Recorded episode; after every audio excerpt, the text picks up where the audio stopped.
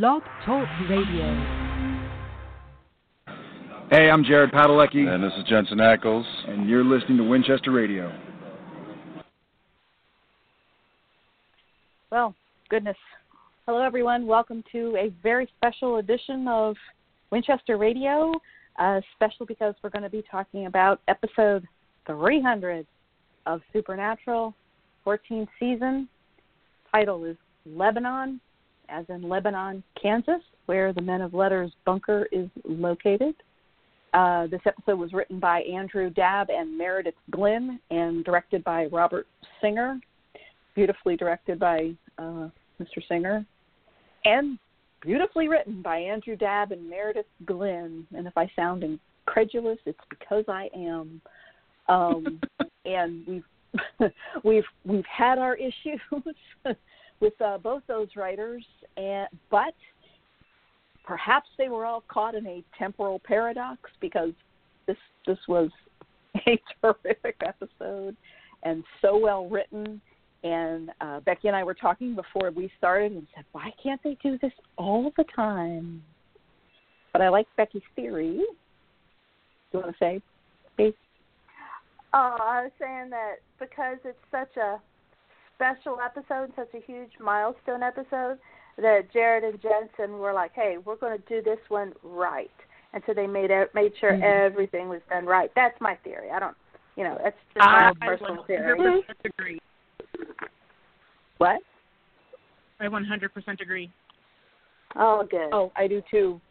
Well, they've said that they they made phone calls and they talked and they had a lot of input and also I I read that Jensen also figured into bringing Jeffrey Dean Morgan back, and I'm sure it was basically don't mess this up. and well, and whatever they did with input and whatever, I hope they keep doing it. yeah, given that like the 100th episode was just like a standard episode, like it just fit into the myth arc. It wasn't anything special. It was a milestone, but it wasn't special. The 200th I don't even episode remember was what it was. Mess. And I'm sorry for anybody who actually likes the 200th episode. Opinions are your own, but you know what else they say about opinions. And if you like the 200th, that's my opinion of that. Uh, it's just, oh God, it's so bad. And I really think that deep down, Jared and Jensen, no matter how they feel about that episode as an episode, I don't think they agreed that it should be a milestone. And we're not doing that again this has to matter. This is mm-hmm. 300. Uh, like Jensen said in an interview, only 25 shows in, in TV history have ever hit that milestone, mm. and I feel like we're not we're not doing something dumb. This has to matter. Mhm. Yes. The hundredth episode, it mattered. and that was um, the hundredth episode was when um, with the beautiful room, and Adam was in there, mm-hmm. and um, Dean kills Zachariah. Which nice okay. that Dean killed Zachariah in that episode and Sam killed Zachariah in this episode. Not to say the 100th episode was a bad episode. It wasn't. It just wasn't special, really. Mm-hmm. Like it just it fits into the myth arc. It could right. have been any other episode. It's mm-hmm. well, it's well done, but it's not a standout in any way. It just happens to right. be mm-hmm. episode. Right. Like the main, okay. the only yeah, thing I remember, I remember them like the there was a motel room or something that was room 100. I remember that being like the big. Oh, yeah. See, this is the hundredth episode. Okay. That's what. That's right. like all I really remember. Well, I don't think at the time they had any idea that they'd be making episode 300. I mean, for sure. No. And so I, you know, they didn't even imagine 200 episodes possibly at that point. But so it wasn't quite as much uh, concentration on that milestone. But yeah, this is the big one. It is pretty amazing. Um, they're probably going to become, you know, the gunsmoke of our time. Um, if anyone else remembers that show but me, but it went on for like 30 years, 32 years, 20, 20. Yeah. I 20? looked it up the other day. Gunsmoke? Twenty, yeah. Oh, Gunsmoke. Yeah, was it twenty? I thought it was thirty, but it went on forever. it did, yeah, and so. the only you know, there's Law and Order SVU, I don't know how many years it's oh, been Oh, on, yeah. but it's been on forever. So it's probably the Yeah. only one that could beat Supernatural. I'm I'm guessing. Hmm. Well, Supernatural will be the only one with the same two main leads and actors since day one to make Yeah, it to the end because true. neither it's not it's not going to be like SVU where um, um, Stabler, good lord, Chris Meloni uh, left and Mariska Hargitay is still there. That's not going to happen with Supernatural. You know, they'll leave Yeah. together Right. or stay together. So anyway, despite some people's wishes to the contrary. Vinny, I got I gotta say, Vinny, when this episode started at the beginning and the whole John Wayne Gacy stuff was mentioned, all I could think of was you because you had been you had tweeted just earlier yesterday about listening to a John Wayne Gacy podcast when you go to bed or something. And Okay, yes. like, what it is, it's really funny. I was actually telling like this is not a new thing for me, and also like I have a friend Sue, and the other day I was just like vomiting John Wayne Gacy like fun facts at her for because we were talking about Ted Bundy actually, and I was like, no, no, no, psychopath, like you understand. She was like, well, Ted Bundy was was attractive, and I was like. No, he really wasn't. I was like, but the thing is, it's like, look at John Wayne Gacy. Not attractive, very charismatic. I've been vomiting John Wayne Gacy facts my whole life, to be honest. I listen to a podcast regularly called My Favorite Murder. It's one of the it's one of the many podcasts I listen to that are about true crime. I love true crime. Uh, so, but these it's it's hosted by uh, two women, Karen Kilgariff and Georgia Hardstark, and Karen Kilgariff is a former stand-up comedian. She's also written for like the Ellen DeGeneres show. She also writes for this show called Baskets, which is about a clown, or he's like not really a clown, but he wants to be a clown. Anyway, it's a really interesting show. But bottom line is, she tells the story of John Gacy really funny, which is not a funny story. It's a terrifying story. It's awful. It's horrible. But she tells it funny, and so I listen to it every night before I go to bed for like the past ten days. Uh, so You know what I listen to to calm down or just sort of relax? Weather Channel videos. Different than a- not serial not serial Different killer podcast. podcast. Very different. legitimately like I've been stuck on this one. I've been stuck on this one because I get that way. Like you know, everybody gets a little obsessive about things sometimes, but it's also because I know the podcast so well that particular episode that I don't have to pay attention, so it doesn't keep me awake. Mm-hmm. Right. But I follow tweets to either well, something from their podcast or something from another podcast is called um Small Town Murder, and then another one that's called Generation Why, which is also about murders. It's just there's probably something real psychological and deep seated there. I'm not going to deal with it. I don't care. But so it, it really did feel like, oh, this is this is for me. And the amount of people were, who were like telling me like, oh my god, I'm thinking of you right now as we watch Johnny Wayne Gacy. Like every time something was referenced, I got a tweet that was like, it's for you. Oh, this is maybe not the best reputation I could have in, on the internet. Uh, but I'm also on a like completely just true crime like nerd way. Mm. They did the clown so perfectly because the whole thing of John Wayne Gacy is that like, yes, he was dressed up as a clown. He was dressed up as a clown and he was doing clown stuff in his in his neighborhood and or in his city and but he Right. did the clown thing all wrong. Aside from the fact that he's a psychopath murderer. But he did the clown thing all wrong where like clowns are supposed to be very soft and rounded and things and like he was like jagged triangles to the eyes and let me terrify you before clowns were really a like universal terrifying thing. I was going to ask you. Actually, I made that note to ask you because I figured you would know the outfit on this John Wacey, John Wacey, good lord, John Wayne Gacy clown in this episode. Was it Gacy's clown suit? I would not It know. was he had more than one. I think he I'm not sure how many. It was fairly accurate though. Of course like John Wayne Gacy's was never dirty like that.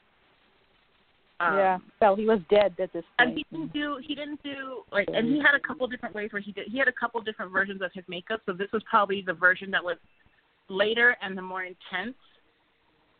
But Uh-huh. um it was, It was pretty had, creepy. And clowns don't scare me. I don't care about clowns. They don't. They don't Well, bother me. But this the- one was the- very, very creepy.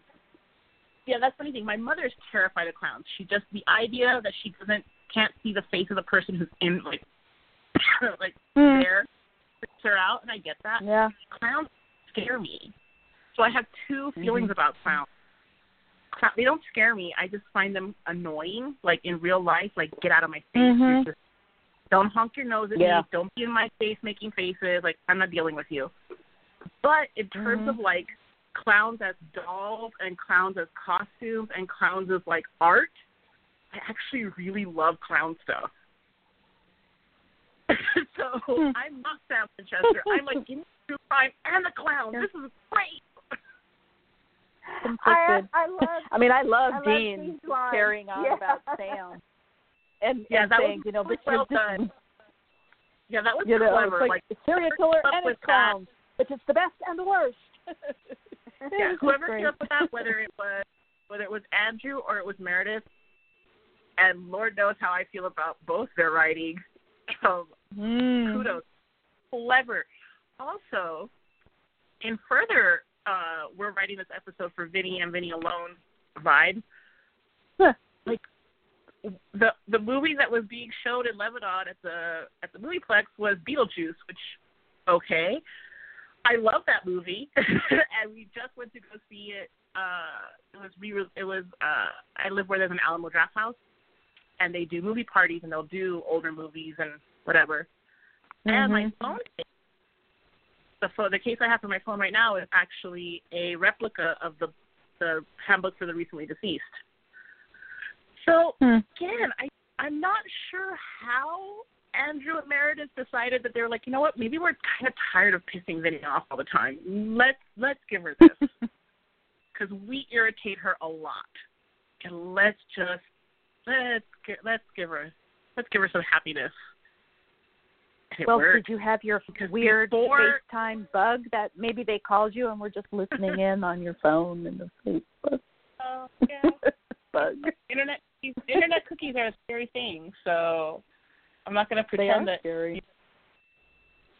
But so even before the big reveal, the first act of this episode made me extremely happy. Like we get immediately Dean killing someone to save Sam, which is always going to do. That's that's my straight to my vein.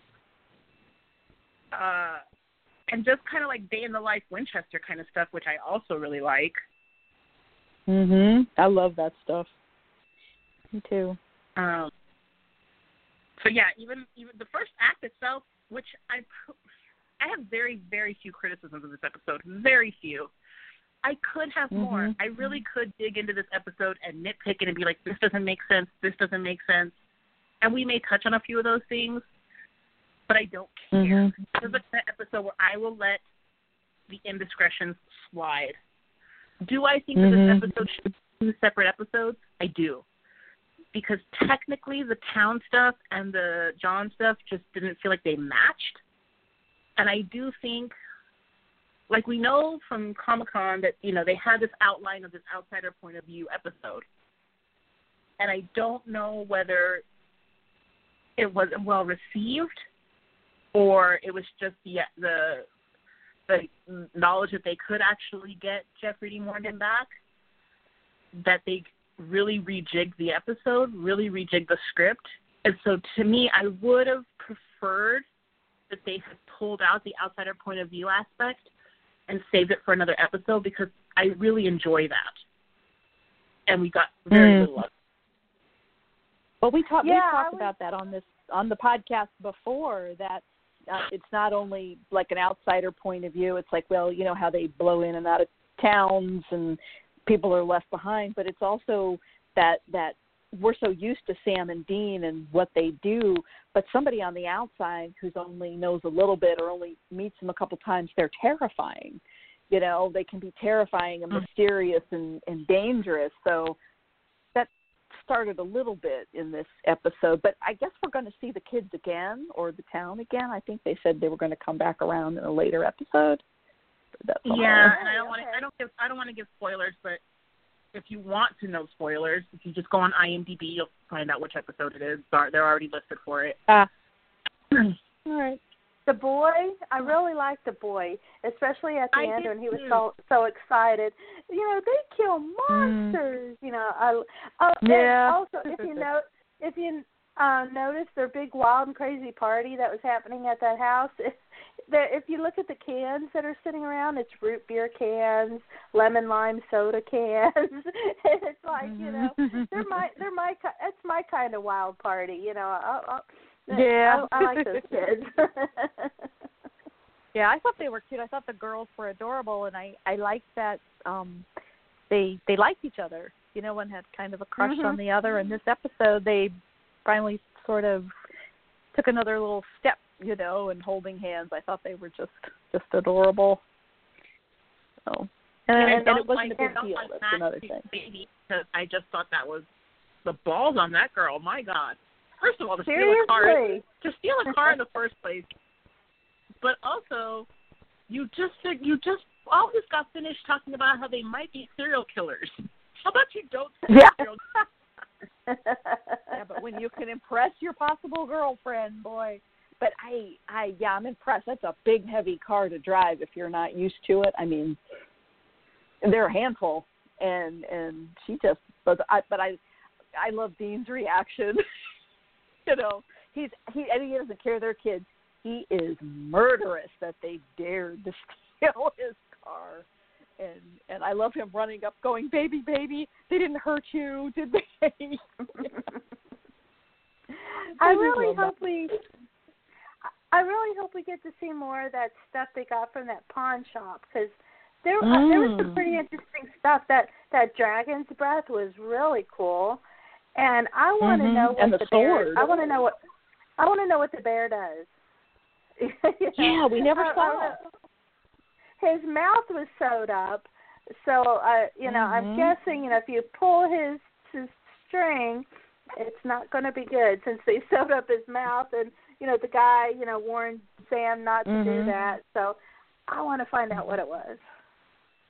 Maybe Yeah. that's what we get episode when the kids come back. Who knows? Oh yeah, Mm. yeah, that'd be good. Oh, Yeah, and the actually, sword. again, 'cause I don't want to give spoilers, but thinking of what the title of that episode is supposed to be, that actually makes sense. Hmm. Oh, nice. Let's see if I'm right Cool. in a in well in a couple in like a month and a half. Two months. In a while, we'll see if I'm right.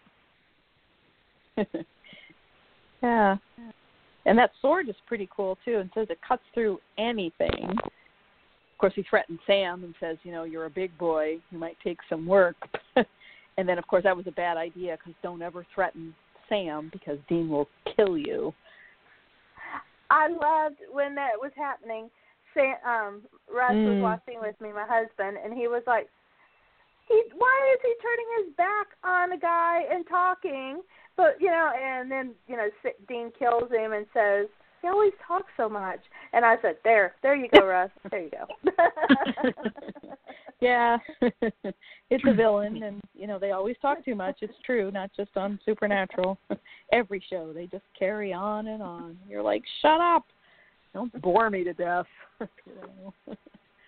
but anyway, I feel like you're throwing sword will be shade at my, useful. favorite bat- uh, my, my my favorite villain, the Joker, and you need to be cal- you need to calm down. mm. I will fight. yes. And speaking of the town kids and their like opinion of Sam and Dean that you know they're badass possible serial killers, I laughed so hard at their descriptions of Jack and Cass. The dumb Bambi look for Jack, and Cass is the weirdo in a trench coat. did he did, did he say weirdo, The weirdo psychic or? sidekick. Yeah. Sidekick. Huh? Yeah, I got some people like psychic, and I was like, no, no, no, sidekick, and I was like, apropos. Yeah. Okay. Indeed. Okay. Because I I thought it was psychic, and I'm like, why do you think Castiel's psychic? But psychic Yeah. makes much more sense. Okay, I get it now. Yeah, sidekick. Yeah, it was not the best. It was not the best line reading. Um, it maybe should have had it maybe should have either gone with another take or uh, fixed in in post, but captioning, so unfair advantage. Oh, okay. Mm, yeah, I thought it was funny, and you know it, it must. Speaking of outsider point of view, Cass always in a coat, no matter the weather, must be a little fishy to people. You know, be some kind of slasher. Well, Is he their stealing layers. things?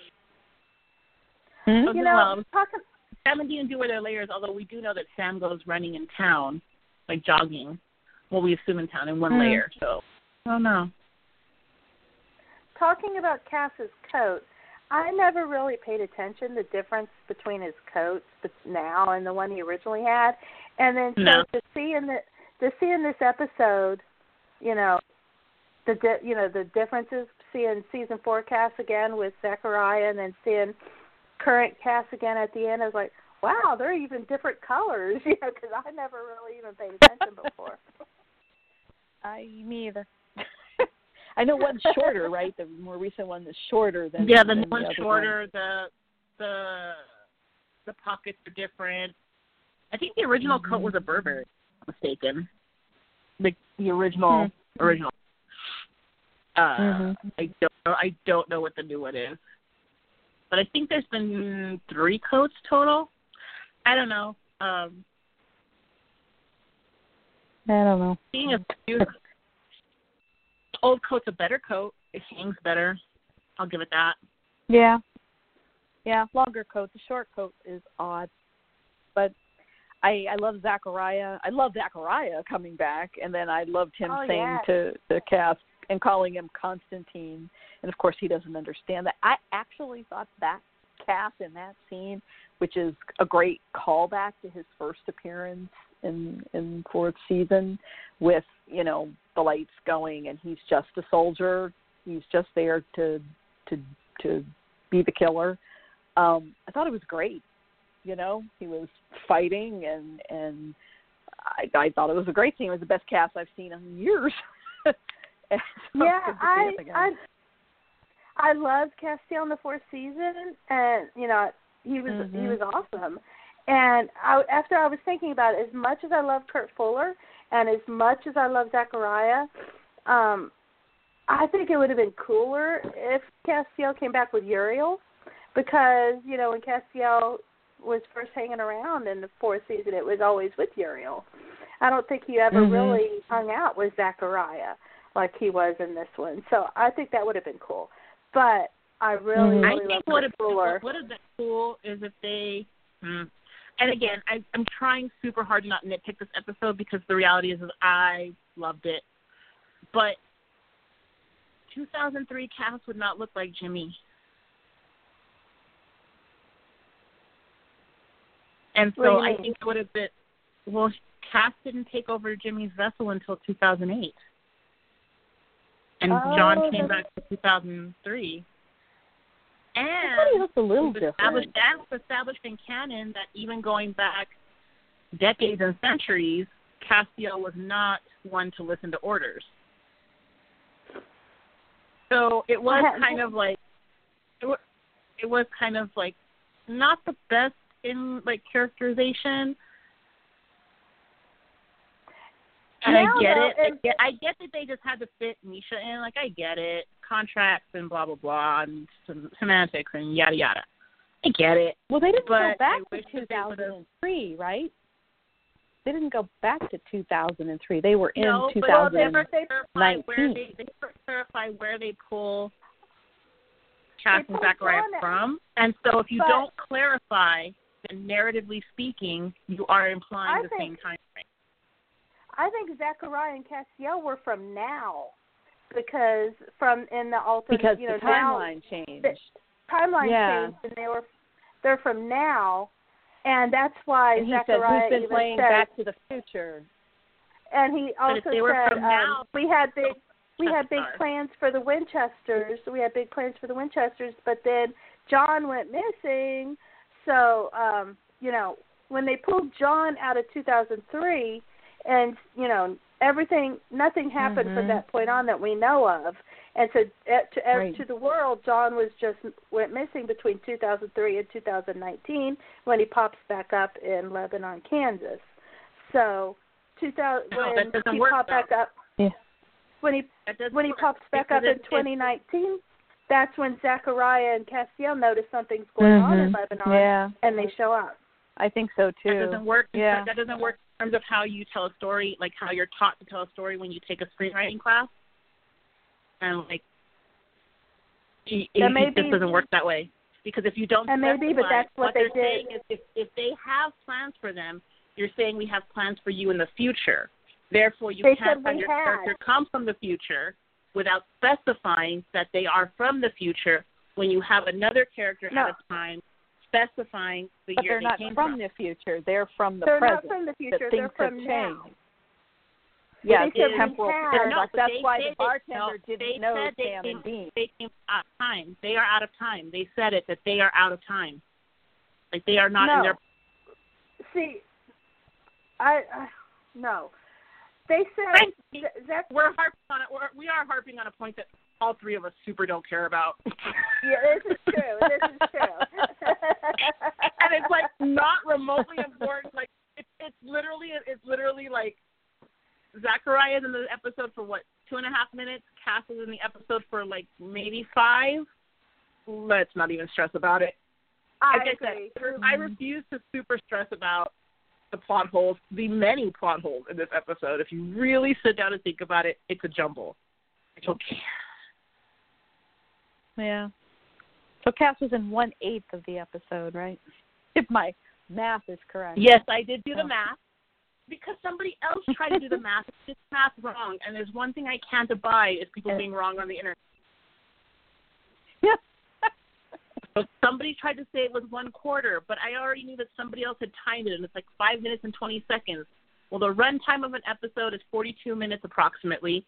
If you cut out two minutes Oh, for the recap, approximately, you're at five out of forty, which is one eighth. Now, if you want to go by the Yeah. entire episode, including commercials, that's five out of sixty, which is one, which is the twelfth math. I was told there would be no math. Apparently, there was math. I have now mathed. I'm not doing it again. And there's a quiz at the of end you. of this podcast. There's a quiz at the end of this podcast. All I know is that without timing it, I can tell you that John Winchester is probably about half the episode, and that's what matters because Oh, we got John yes. Winchester. Yes, and I don't did. care about the fact that John Winchester in 2003 should not look like Jeffrey Morgan in 2019. I know Yeah, that I doesn't have enough hair. About Sam, I know that I have complained about Sam Smith being 49 while Mary's like 28. I know I have. I recognize my hypocrisy. I don't care. Yes, I'm so with you. Because honestly, the only the only plot hole to me, the only the only thing that stood out to me as being wrong, was how old John looked, and so I just, you know, headcanoned that 2003 was just a really bad year on him. You know, Sam left, Mhm. you know, and all that stuff. That's why he's looking really bad. So there, I'm done. I I figured it out, so I'm good. No, watch. I figured it out. Mhm. Remember between remember when there was a writer's strike and then Jensen shaved his head? Uh huh. So Mhm. I'm going to headcanon that when Dean Dean shaved his head because he got it from John in 2003 when John was having a rough time. There you There go. go. There you go. Yeah, that works. Yeah, and as long as Can I? as long as Sam doesn't shave his head, we're good. Yeah. Yes. No. Sam. Longer. The longer, the better. Hair for Sam. Anyway, um, I, I'm going to go back just for two seconds to the scene, the scene we just don't care about with Zachariah and Cass, but it's in reference to Sam and Dean because when they're fighting, and it made me laugh that Dean was hitting Cass with the cake platter. It's like pick up anything and make it a weapon. But I love that despite the fact this is Cass and this is someone who's up until this point has been an, an ally most of the time.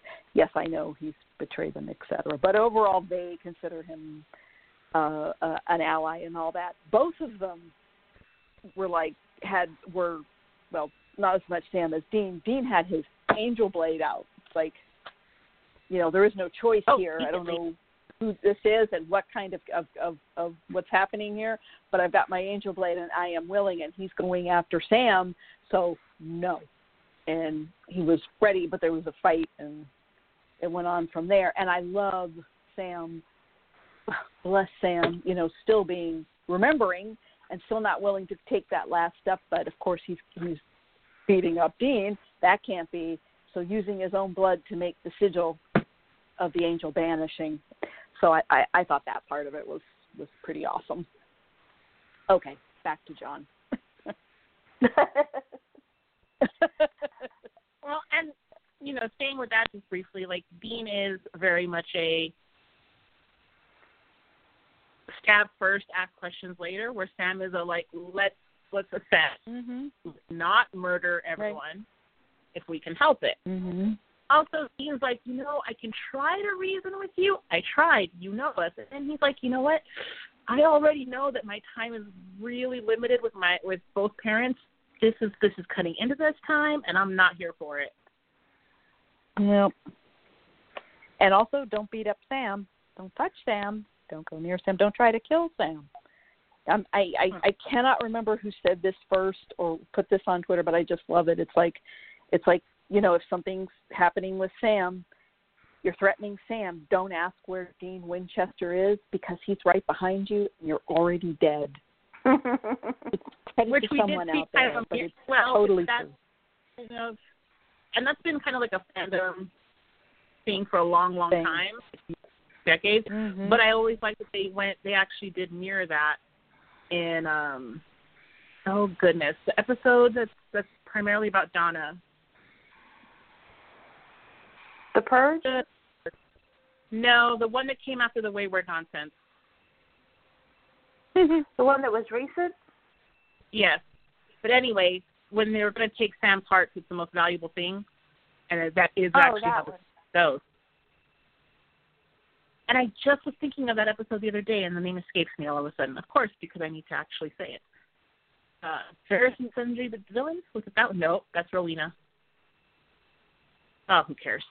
Okay.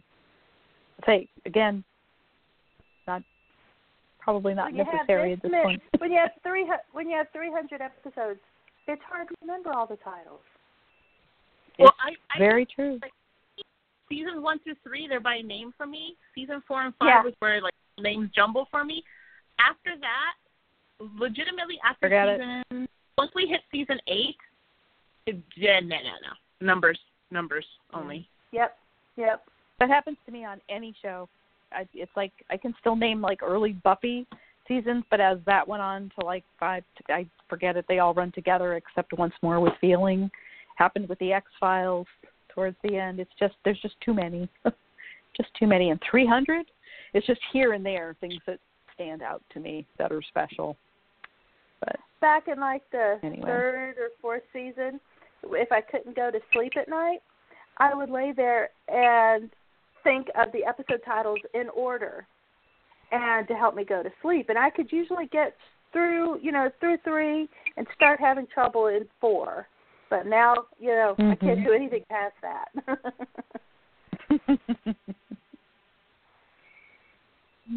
but no, but you could try the John Wayne Gacy podcast. That oh yeah, I heard that works wonders for you. So.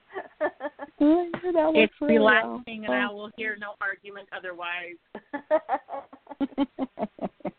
Um, oh, for like because you know I do want to get into the John stuff, but I do want to I do want to mention you know how John comes, which is the pearl, because I think that's important in the fact that they know that they think that the pearl is going to give them the answer to Michael. Like Dean sincerely thinks that that's what he wants the most, and Mm-hmm. I appreciated the pearl is like, no, I know what you really want. And it wasn't so much that Dean wanted his dad back. I don't think it was necessarily like I want my dad back. It's like he says, like he really tries to get across to Sam that ever since he lost his family, all he's wanted was his family. He's wanted this since he was four. It he wants Mhm. that that unity back, that complete. You know, you can, you know, you we've had Bobby say family don't end with blood. We've had you know anyone who talks to Dean for more than five seconds is family. Whatever. But the bottom line is what Dean deep down wants is his, is his nuclear core family. He wants his Winchester time. And it's also, you know, that whole be careful what you wish for is really what happens. Somebody had pointed out that I hadn't it hadn't really occurred to me is that also in theory that does get rid of Michael. The same way it got rid of everything else. Yep. So I hadn't thought of that either, but you're right. Yeah. It hadn't clicked because who like nope, none of us cared. We were all too busy going. I just I love this family so much.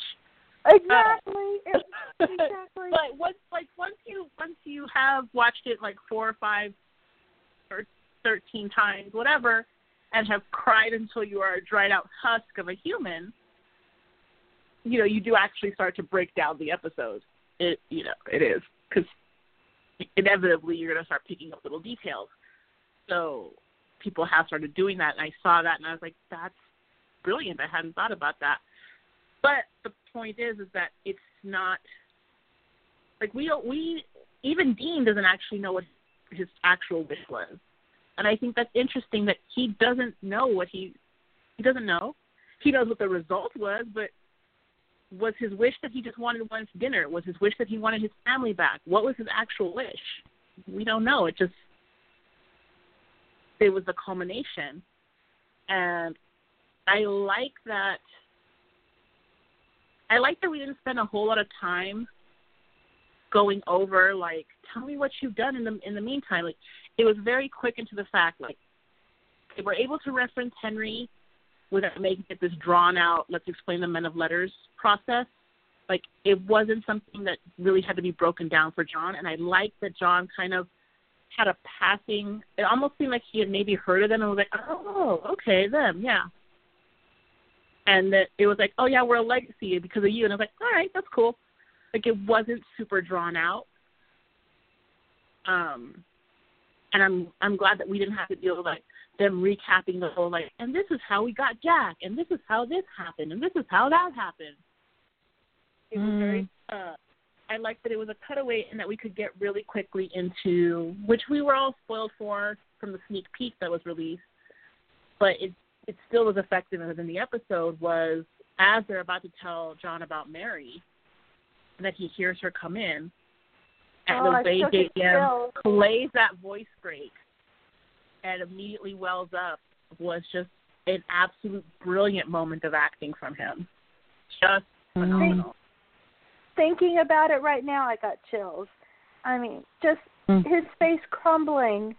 You know, Mary. Mm. You know, and and oh my god, it was honestly, you know, as much as I loved all of the John, Sam, and Dean moments, it was the John and Mary scenes that killed me, and I'm tearing up right now thinking about it. The John and Mary scenes absolutely had me sobbing, and when I thought about it after the episode ended, it's it was just like John and Mary are like the biggest tragic love story because you know in this episode, you know they're they're together, but they can't be together because if they stay in the current, Mary will disappear. Mm-hmm. But then if John goes back to his time, Mary's dead. You know, it's either stay in the current, you know, it, it mm-hmm. John stays in the current and Mary goes away. John goes to the past, Mary's dead. Mary stays in the current, John's dead. I mean, they can't be together, and it's just the most tragic love story, and it it just it just kills me. That's the epic tragedy of, of Dean Winchester. Also, like we've had two yeah. episodes where Dean is trying to get his family all four together, and no matter how he tries it, whether it was what is and what should never be, or 12 years later with Lebanon, if Dean gets tries to get both his parents, he can only have one, and he can't have Sam.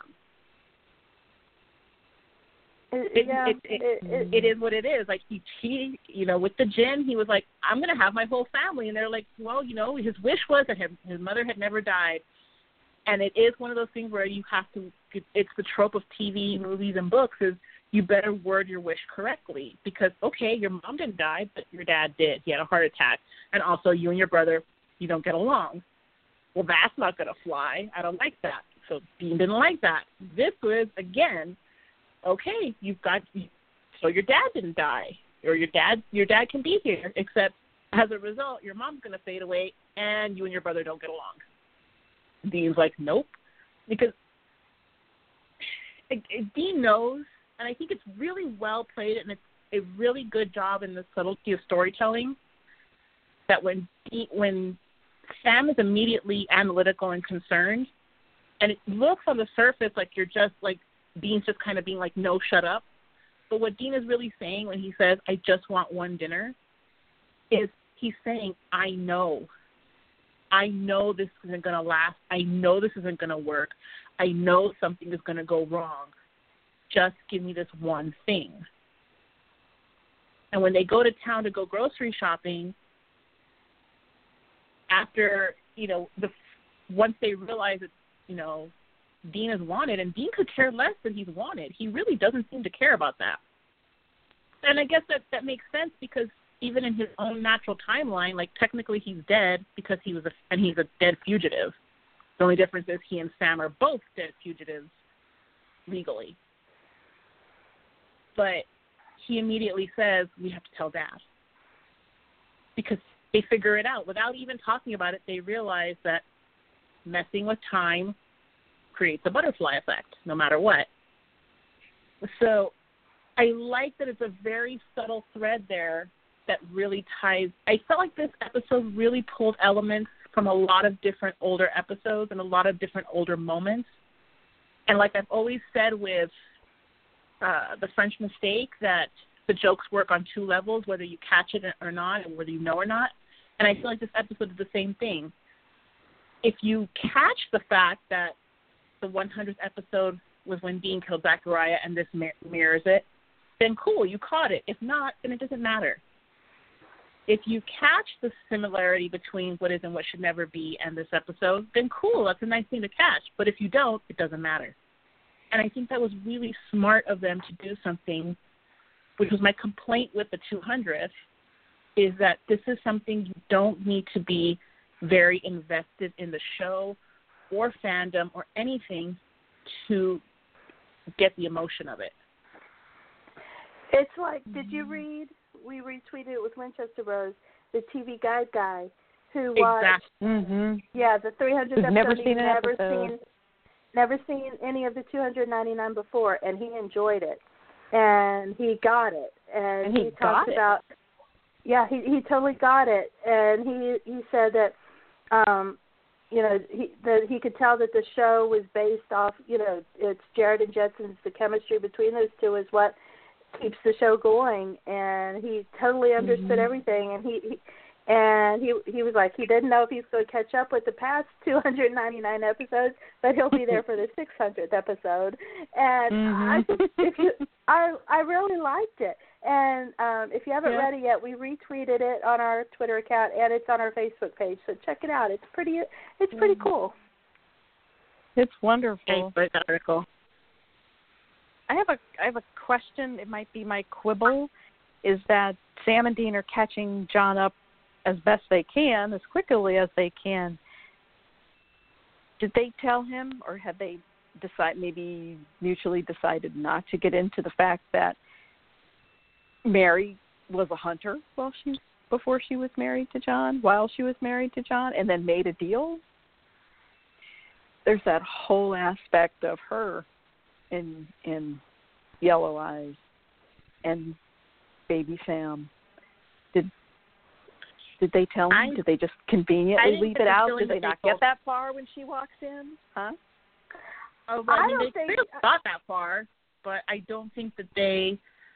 I don't think it's in them to really play the blame game in that capacity. And I don't think that they would do know, that John. And to tell that story, they would have had to tell more about ti their time travel times.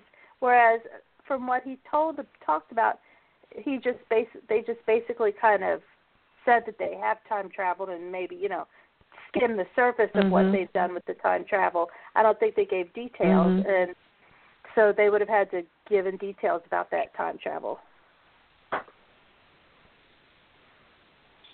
Mm. I I mean, think that they that would be a lot to abridged lay on. John. Hmm? And I think a very abridged version. Like I don't think they went to like this is exactly how we save the world a bunch of times. I think it was very much Mhm. like a version of, of Buffy Tombstone. You know, she saved the world a lot. Yeah.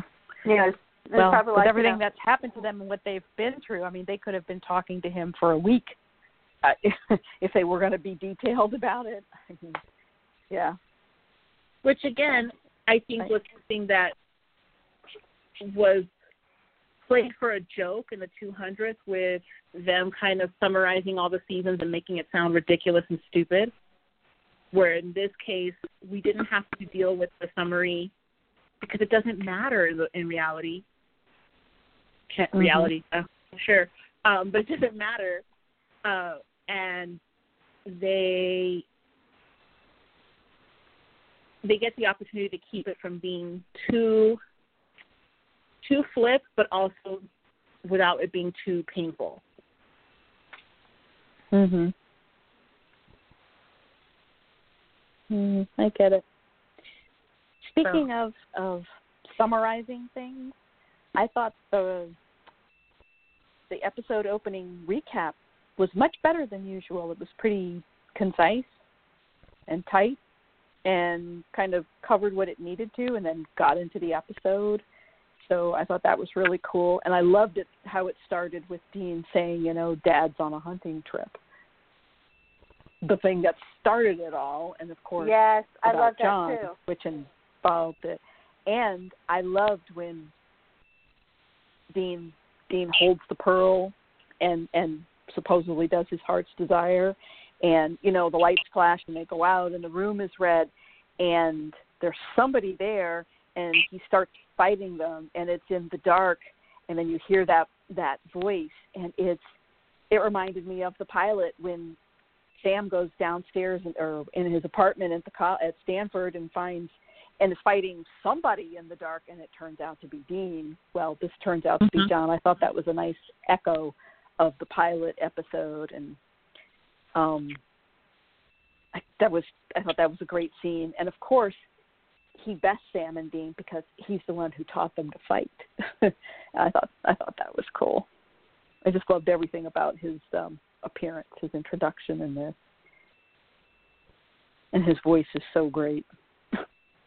Oh, JDM Wait. could read this book, and I would show up and pay hundreds of dollars for it, thousands of dollars. Oh, I God. yes.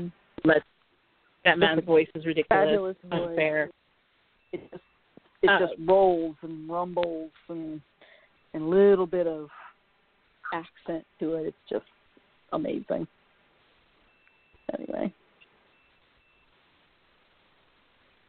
I wonder what And John was- was doing in 2003 when he got pulled to 2019. Was he in the middle of a hunt? He was Well, carrying a, a we know shotgun. he was on. We know that he was alone on a hunt. Obviously, we I find that out. in. I know that. I'm I wonder what wondering he was if doing, and that's just me wondering. I wonder, you know, because it ends with him in the car asleep, you know, waking up. Um, I'm wondering if they pulled him from that exact. That's the exact time that they pulled him from, as well. Mhm. Well, he came I- with a shotgun, right? Hmm. He had a he had a gun in his hand. He had a gun in his hand, right? The shotgun, shot off shotgun. Uh, I didn't notice. Well, he he he's got it. He's holding it on Sam and Dean. He fights them, and then he's got the gun. Or maybe Oh, oh, maybe oh, yeah, yeah. Dean. Yeah. No, I don't know. Hmm. Oh, yeah. I, th- I I was thinking of when he was sleeping in the car. I, I you know, I Right. Did. Well, I I, I like I, how he says Sammy. I think the detail of that is going to is kind of one of those little flub things, but I assumed we were supposed to assume based on. I think they made a very important point. Like he's in the car. Here are the original plates to show time, even though John would never have not had them Mhm. because he's only alive with those plates. Or no, not exactly, but anyway. Um, I think that was the intention is that that's where they pulled him from. And I have to say too that I was so worried. We talked about it. Vinny and I did uh, a couple weeks ago on the podcast.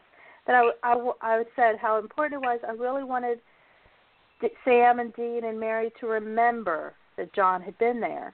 And I think Mm. it, I think they will. I, think thought they, they, weren't going to. I think I thought they, they will weren't going to. I thought it was one of those when they- everything changed back that they would all just like the like the Buffy Well- and Angel episode where it all went, you know. Right. Well, I'll, but to me, they showed the restaurant fixing back. You know, going back. You know, they Mhm. showed the town and everything going back, and they showed Castiel coming in. He didn't know what had happened because he says what had happened, and what happened. So he didn't know. And then see, and then Sam and Dean's bruises and everything are still on their faces from the fight I- yeah, with never got- Castiel. I never got the impression that they wouldn't remember. I got the impression that John wouldn't remember, and I think they Well, they- covered that well with him thinking it's a dream. But the the very they it ends with them. It, oh, it ends with them telling that, like implying that they're going to tell Cass the whole story of what Yeah. happened. So Exactly. Um, although in the episode it says that they won't remember. You know, they said specific. They specifically said that they won't remember, and so I think they are. For you know, for some reason, they're going to remember, which is makes me very very happy. And John, even in a way, remembers because he had that dream. You know, he Well, thinks it's a dream. to be more specific on that, there was an interview that uh, Andrew Dabb gave where he specifically said that his intention with that is it's not really that John remembers so much because he is going to feel like it was a dream the whole time.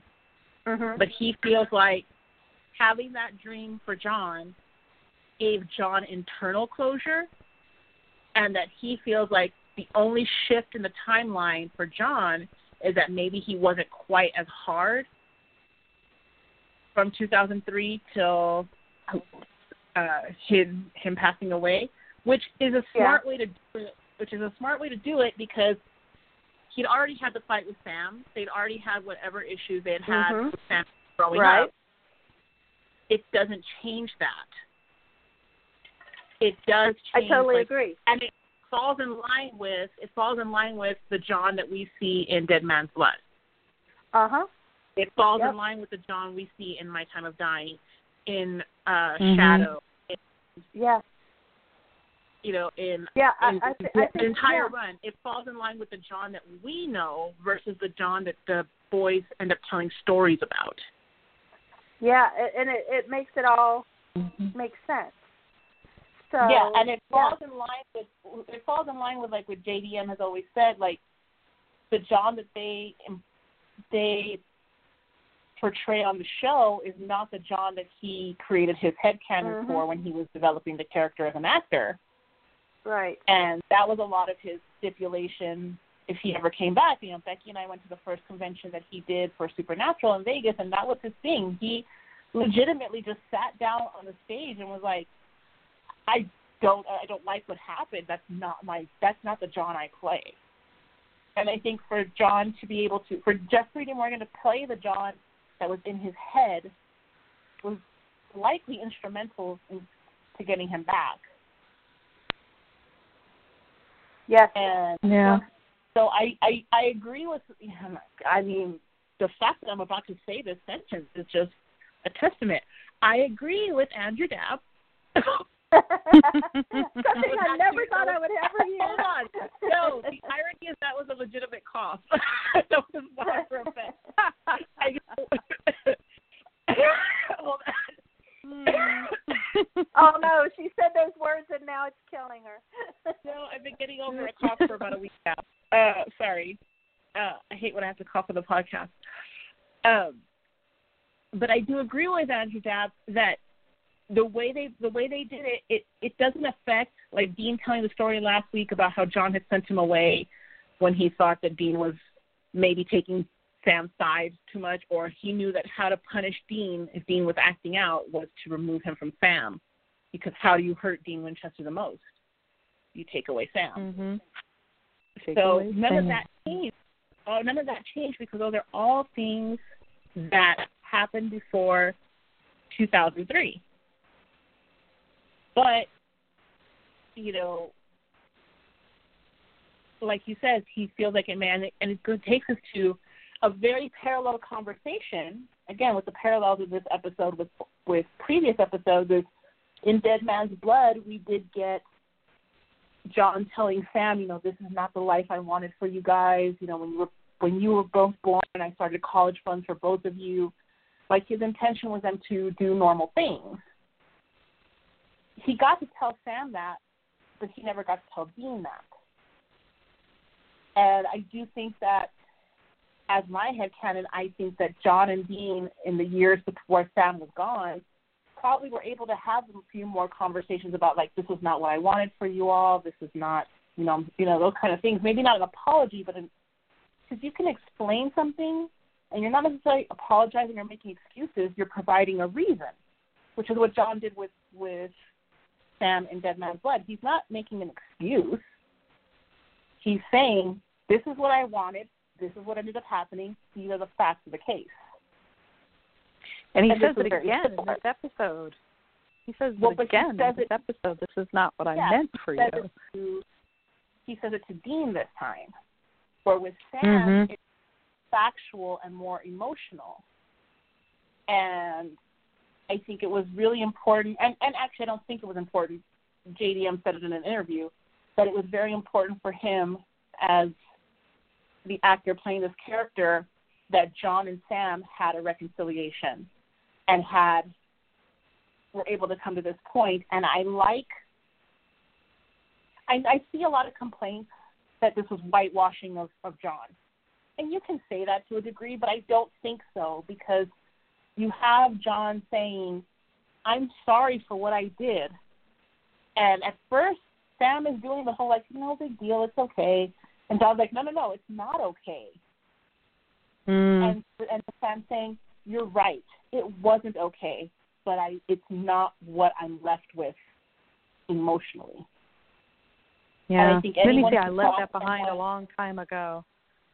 Yeah, and Mhm. anytime you've lost someone, whether it's a parent, a grandparent, you know, whatever, you do you do whitewash them in your head. You know, there are you do you don't forget, you know, not the best person or not the easiest person. You don't forget, but it stops being so important. It doesn't matter. The person's gone. It, it takes matter. time. And speaking as someone who who's lost both parents now, one of them years ago in strangely enough 2003 and I lost my mother last year. You you you remember everything about them, good and bad, and depending on the day or the time or whatever, you you you're right back to being sometimes you're angry, sometimes you're sad, like why did you say that? Why did you do that? Why were you like that? And you have to remember that, you know, that loved one, no matter who they are, they're they're human and they're not perfect. And you're right because you have to look at overall overall what were they a good parent a, a, a good sibling you know a good loved one family member to you well if there's yes then yes you don't you don't whitewash it but it's it's pushed to the background and you Mm-hmm. think about the good things you think of the lessons that uh, uh the good lessons that you took away the good times all the love and fun and everything else but but the negativity or the times that they said things that hurt you or got angry or whatever you don't you don't forget those because they they they shape your life they shape who you are but at this point if with with both of my parents gone what good does it do me to to remember them too much or get angry. And for all intents and purposes of course sam had lost john years ago. So he had to process all that. Yeah, for so for I, Sam, I, it's I been do 12 understand. Hmm? Yeah, for Sam, it's been 12 years. So, you know, John, for John, as far as he's concerned, Sam has been in at Stanford for two years or we you know whatever math you want to use that Kripke completely borked in season one because Mm. apparently he thinks college is two years long. Whatever. Uh, bless his heart. Um, but if you, no matter what, like he, as far as he's concerned, that's the life. You know, everyone's safe, everyone's alive. Meanwhile, Sam's going, no, no, no. I walked up to your dead body 12 years ago, and that was jarring mm-hmm. for him. Plus, he's had time to process. Yeah. And when Sam says he can he still remembers, you know, finding John on the floor, it doesn't matter how many years ago it is. He can probably still see it as clear as day, you know, because I can remember details about seeing my father going on 15 years ago and and anybody who goes through goes through that can still see it clear as day. The only the only thing is Sam saying, you know, I'm I didn't get to say goodbye. You know what? Most of the time you don't. It it's and I get why he would want to and I I I I totally understand why he would say that. But it's a fact that most of the time you don't get to. So it just makes it all the more sad. And it just does. It's another thing. But I'm glad that at least Sam got the chance to tell John that and get some closure that he certainly deserved and needed even after all this time and that he's processed it. And I think Go ahead. Go ahead. Oh no, I was just, I, I was going to kind of shift gears. So if you have something on this, go ahead. No, no, no. I was just I, I was just going to say that the whole conversation with John and Sam was just heartbreakingly beautiful. And Jared's acting, I mean, the way he, he his voice broke when he said, you know, I think of you a lot. And just oh, it, it was just Mm. it, it was like you know i know i know you know he i know he's an actor and i know he was he's an excellent actor but it seemed like so real i mean it it was you know like you i lost my dad last year Mm-hmm. and and so you know i was like yeah i i you know even though you lost he lost his dad a lot lot you know more years ago than i did i just you know it'll be a year this month February 24th that I lost my dad. And it's like I know exactly how he's feeling, you know. That, Mhm. and Sure. yeah, it it was just it was just beautiful and it, it just felt so real. Yeah, he did. He and he and Jensen were just just stellar in their scenes. Uh, I like you said, it was so real. I think they they have both said that they don't like follow a, a script direction, like whether to cry or whatever. They just go through the emotion. They feel the real emotion that Sam or Dean would be going through, and but but this episode was really strong emotion i think for for both of them. And yeah they were both amazing. And jared of course. You're right. It was so real in those scenes with with john Well, that's exactly this is this is why I keep you, Becky. That's exactly the gear I was going to shift to was that because down to Jared's like little lip wibbles, like you can't really make your face wibble like that and be sincere and come across genuine. If you try to do it, it comes across a little like like sociopathic mirroring. It doesn't work. He did it so genuinely like you can like like susan said you can tell that they were all actually in the moment. And i think it's a testament to the chemistry between jared jensen and jeff. And i was amazingly surprised at how seamlessly sam smith fit into that because we've never actually had a scene with the four of them ever ever. This is the first time the four of them have worked together as a unit and it felt like actors that have been doing scenes together for years. Yeah, yeah. It was absolutely seamless. And like while they all have worked with each other in different capacities, never the four of them at the same time. That's why at that Vegas con I broke down crying because it's like the four of them together. We've never mm-hmm. seen that mm-hmm. before.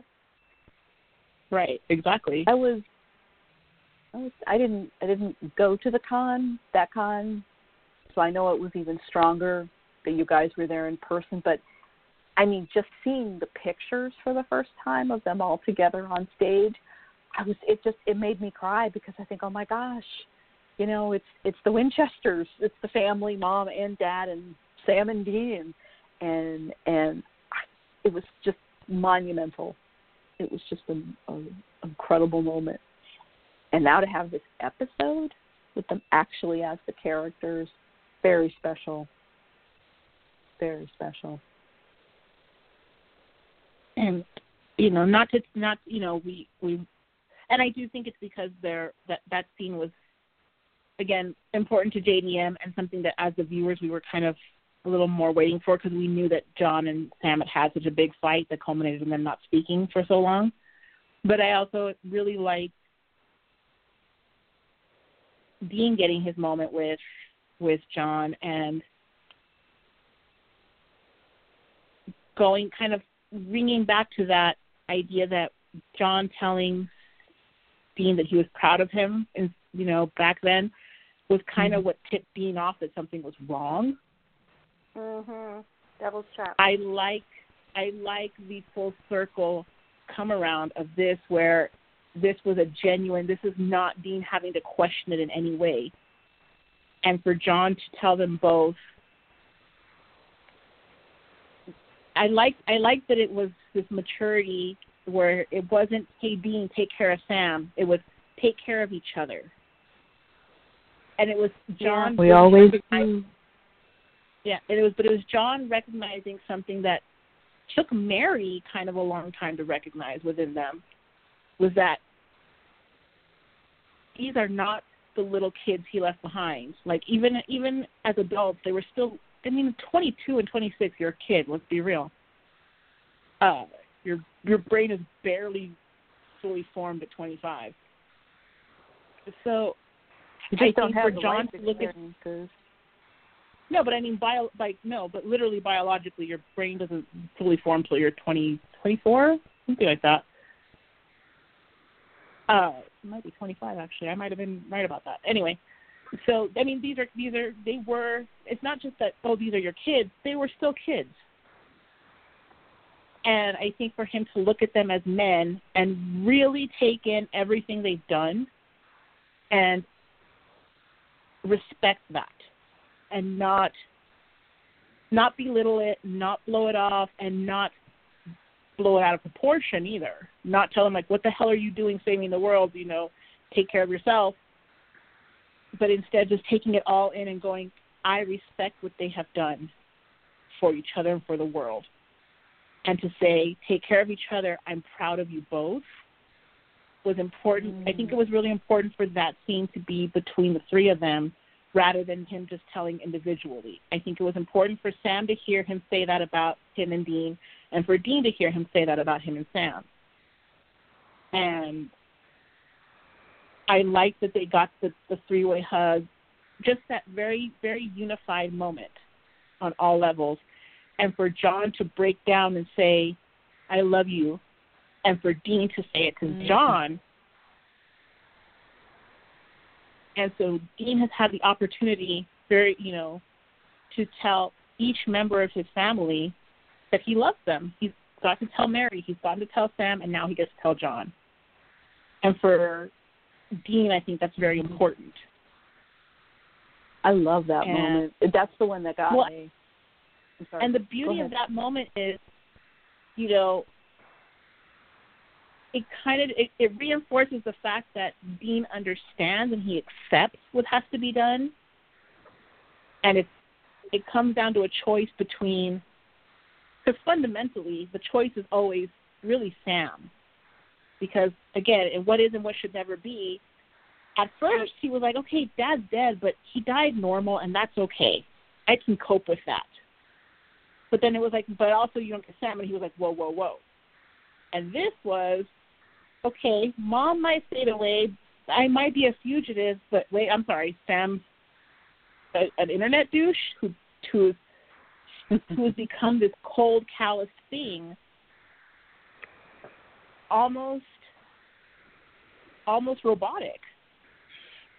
You know, he doesn't have a family, he doesn't have emotional connections, and he's just become this talking head kind of thing. And Dean was like, Nope, can't have that either. Nope. So even though it's still not something he wanted, what he really wanted was what he got. He just understood that he can't have it because that makes him a bad person.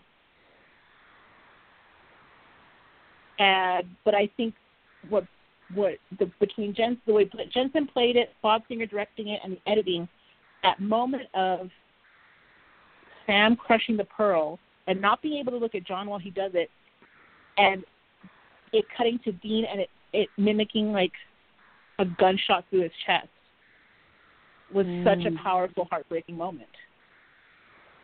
Yeah. It reminded that, me of the whole, end of Heart. Mhm.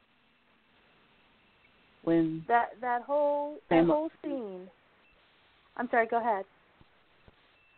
I, I, I was just gonna say it reminded me of the end of of Heart when he does the same jolt when Sam shoots has to shoot Madison and it's killing him that Sam has mm. to go through that.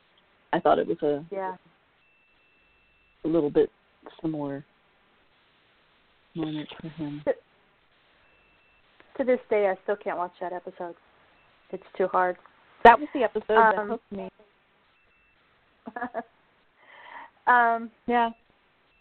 I remember, you know, just to go off track for a second, then I'll get back to what I was going to say. When Heart first aired, and I went to bed that night, I remember telling Russ, "How can they ever go back to their regular lives?" I was like, "This is horrible. Look what they've had to go through." I mean, there there's no way that they can just go back to their regular lives. That was just hard. Oh, you, know? you have no idea.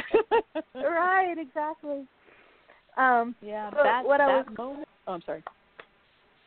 Oh, I was just going to say, talking about this episode, when it, it starts off with John and Mary, and he looks at her and he says, "My girl," and as I don't, mm. you can hear me crying. I'm I'm sharing my voice right now. I'm crying just thinking about it.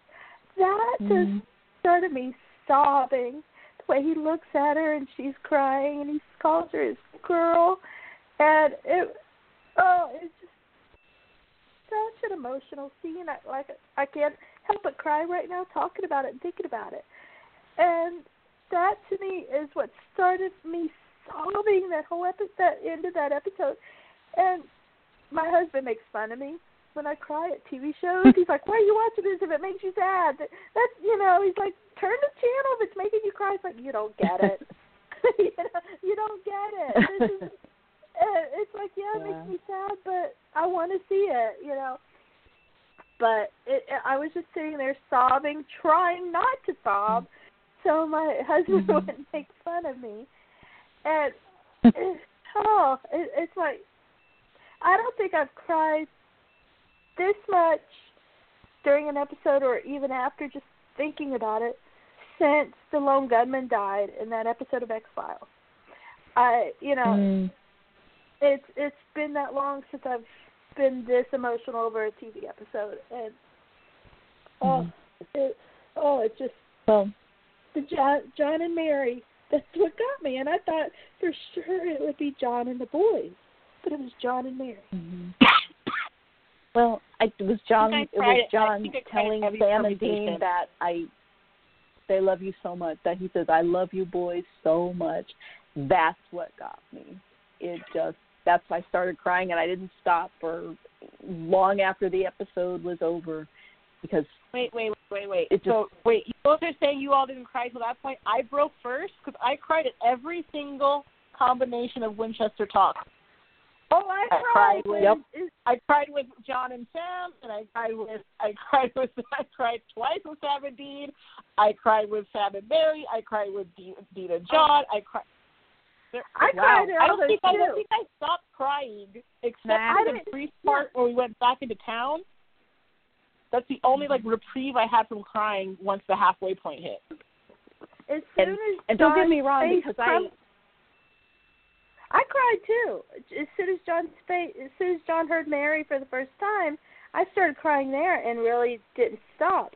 It was just at the uh, when I started sobbing was there at the end when he calls Mary his girl.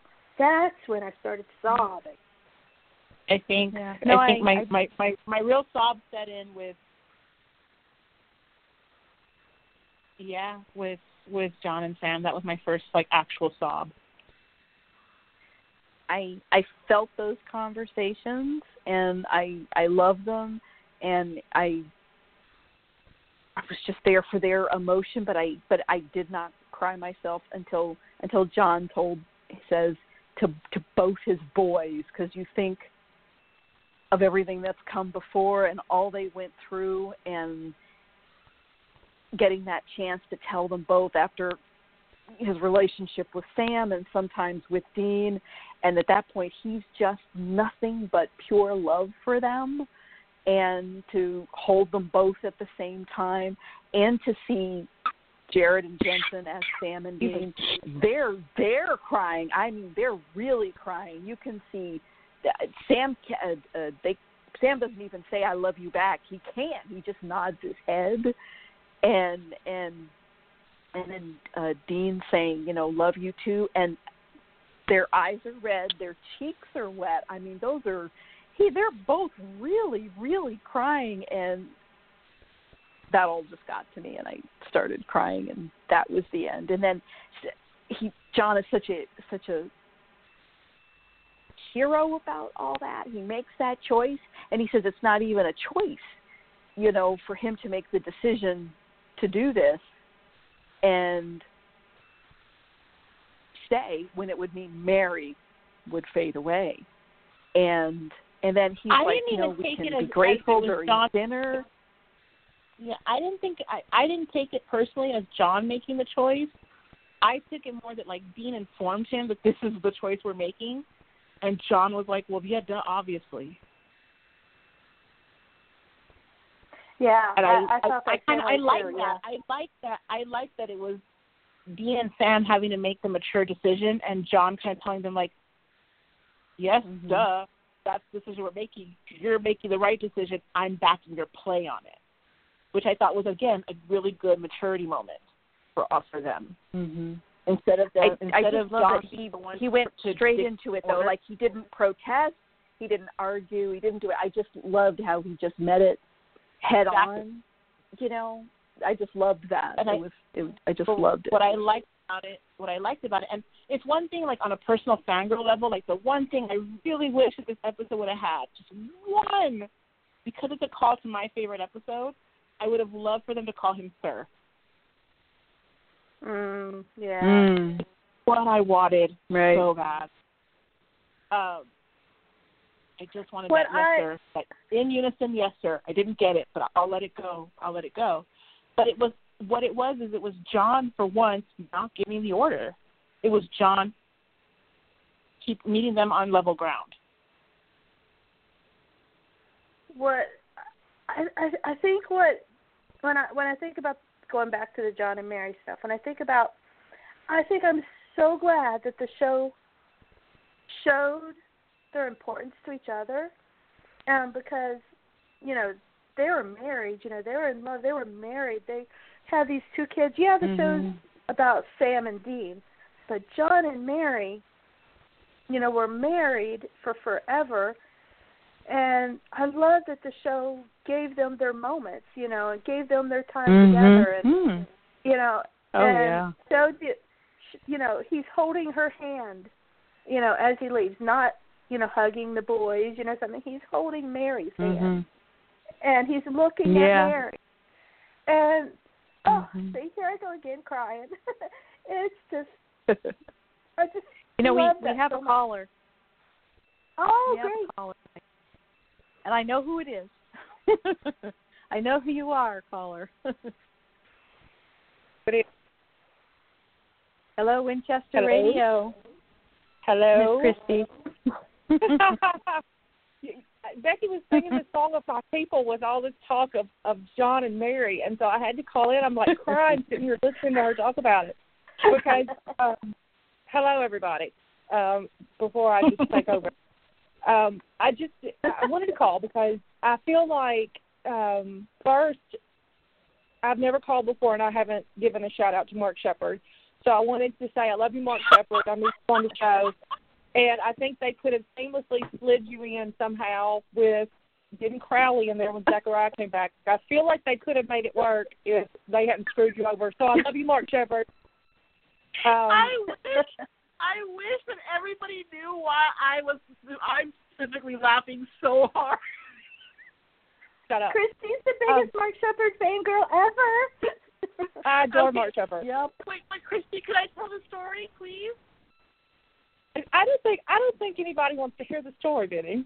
I don't think anyone wants to hear it. I know the story you're referencing. I know that story. The abridged I make a version is myself when it comes, she wants to share that I make a fool of myself when it comes to Mark Sheppard, and I do it off. I do it often, and it's it's quite embarrassing. and No, I, so I've done we're- quite a stuff. we were in Los Angeles um, last March, and uh, Christy Aileen and I took the uh, the tour of a tour of Hollywood, and we ended up. I'm not going to give you all the details. We ended up in the same spot with Tim DeKay from White Collar. So Christy's very excited because this is a show she watched. She's very excited. Let's tell him how much she loved the show he was on with Mark Sheppard, and launches into her Mark Sheppard love. I did. I did. I can't that. It was beautiful. It's the best thing because Christy really is like the Mark Sheppard Fat Girl. I do. I love the man. I love the man, and I don't.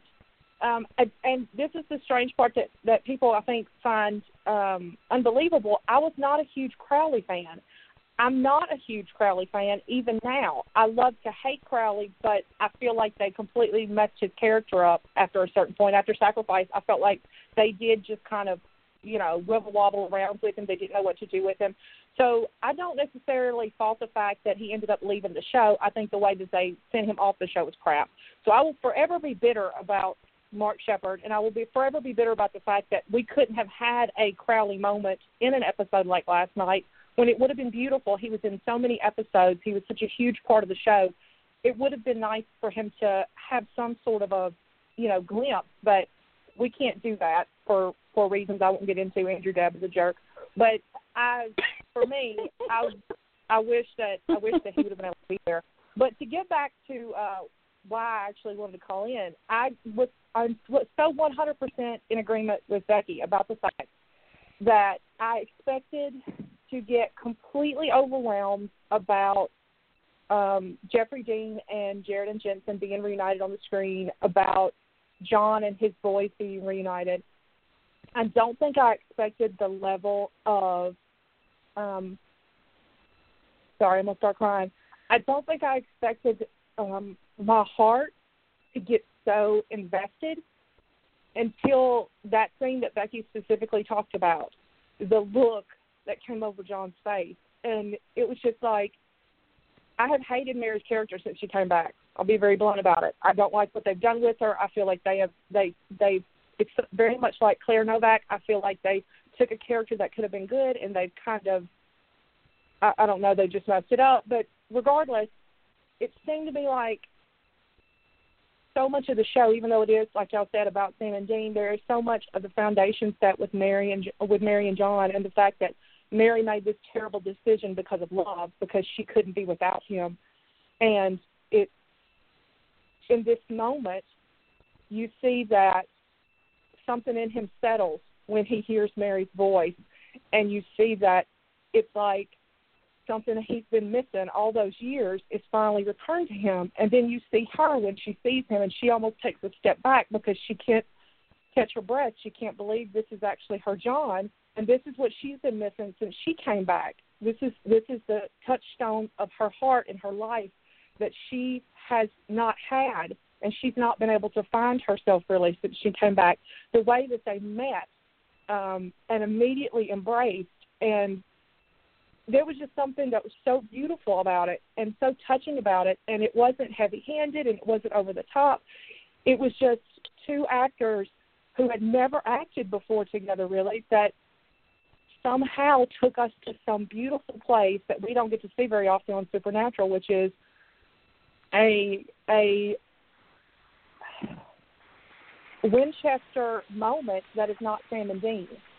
And I thought that was absolutely beautiful. And everything else I said, I completely agree with about the ending scene. But I wanted to talk about the scene when they had supper together. Uh, it struck me as I watched it. You know, Dean. That was Dean's greatest wish to have his family back together again. That was the that was the thing that in his heart he wished for more than anything. That he had his family. That since he was four years old, he had longed for. Sam never had that. He had never had a meal. Sorry, I'm gonna start crying. He had never had a meal with his family at the table that he could remember. And mm-hmm. I watched as Jared played that, and he was so subtle about that he almost looked nervous like he didn't know yeah. how he was gonna go. Yeah. Like like mm-hmm. Sam just almost was like hesitant about raising his glass. Like he was hesitant with how am I going to fit in this dynamic? These three people have been here before. How do I fit in? And then suddenly it was almost like you saw the release where he realized this is my family too. These this this is where I belong. And it was just beautifully done by Jared. Like in those moments of just slight hesitation almost. Like he, I just loved it. I thought I loved everything that Jared did in this episode. I don't.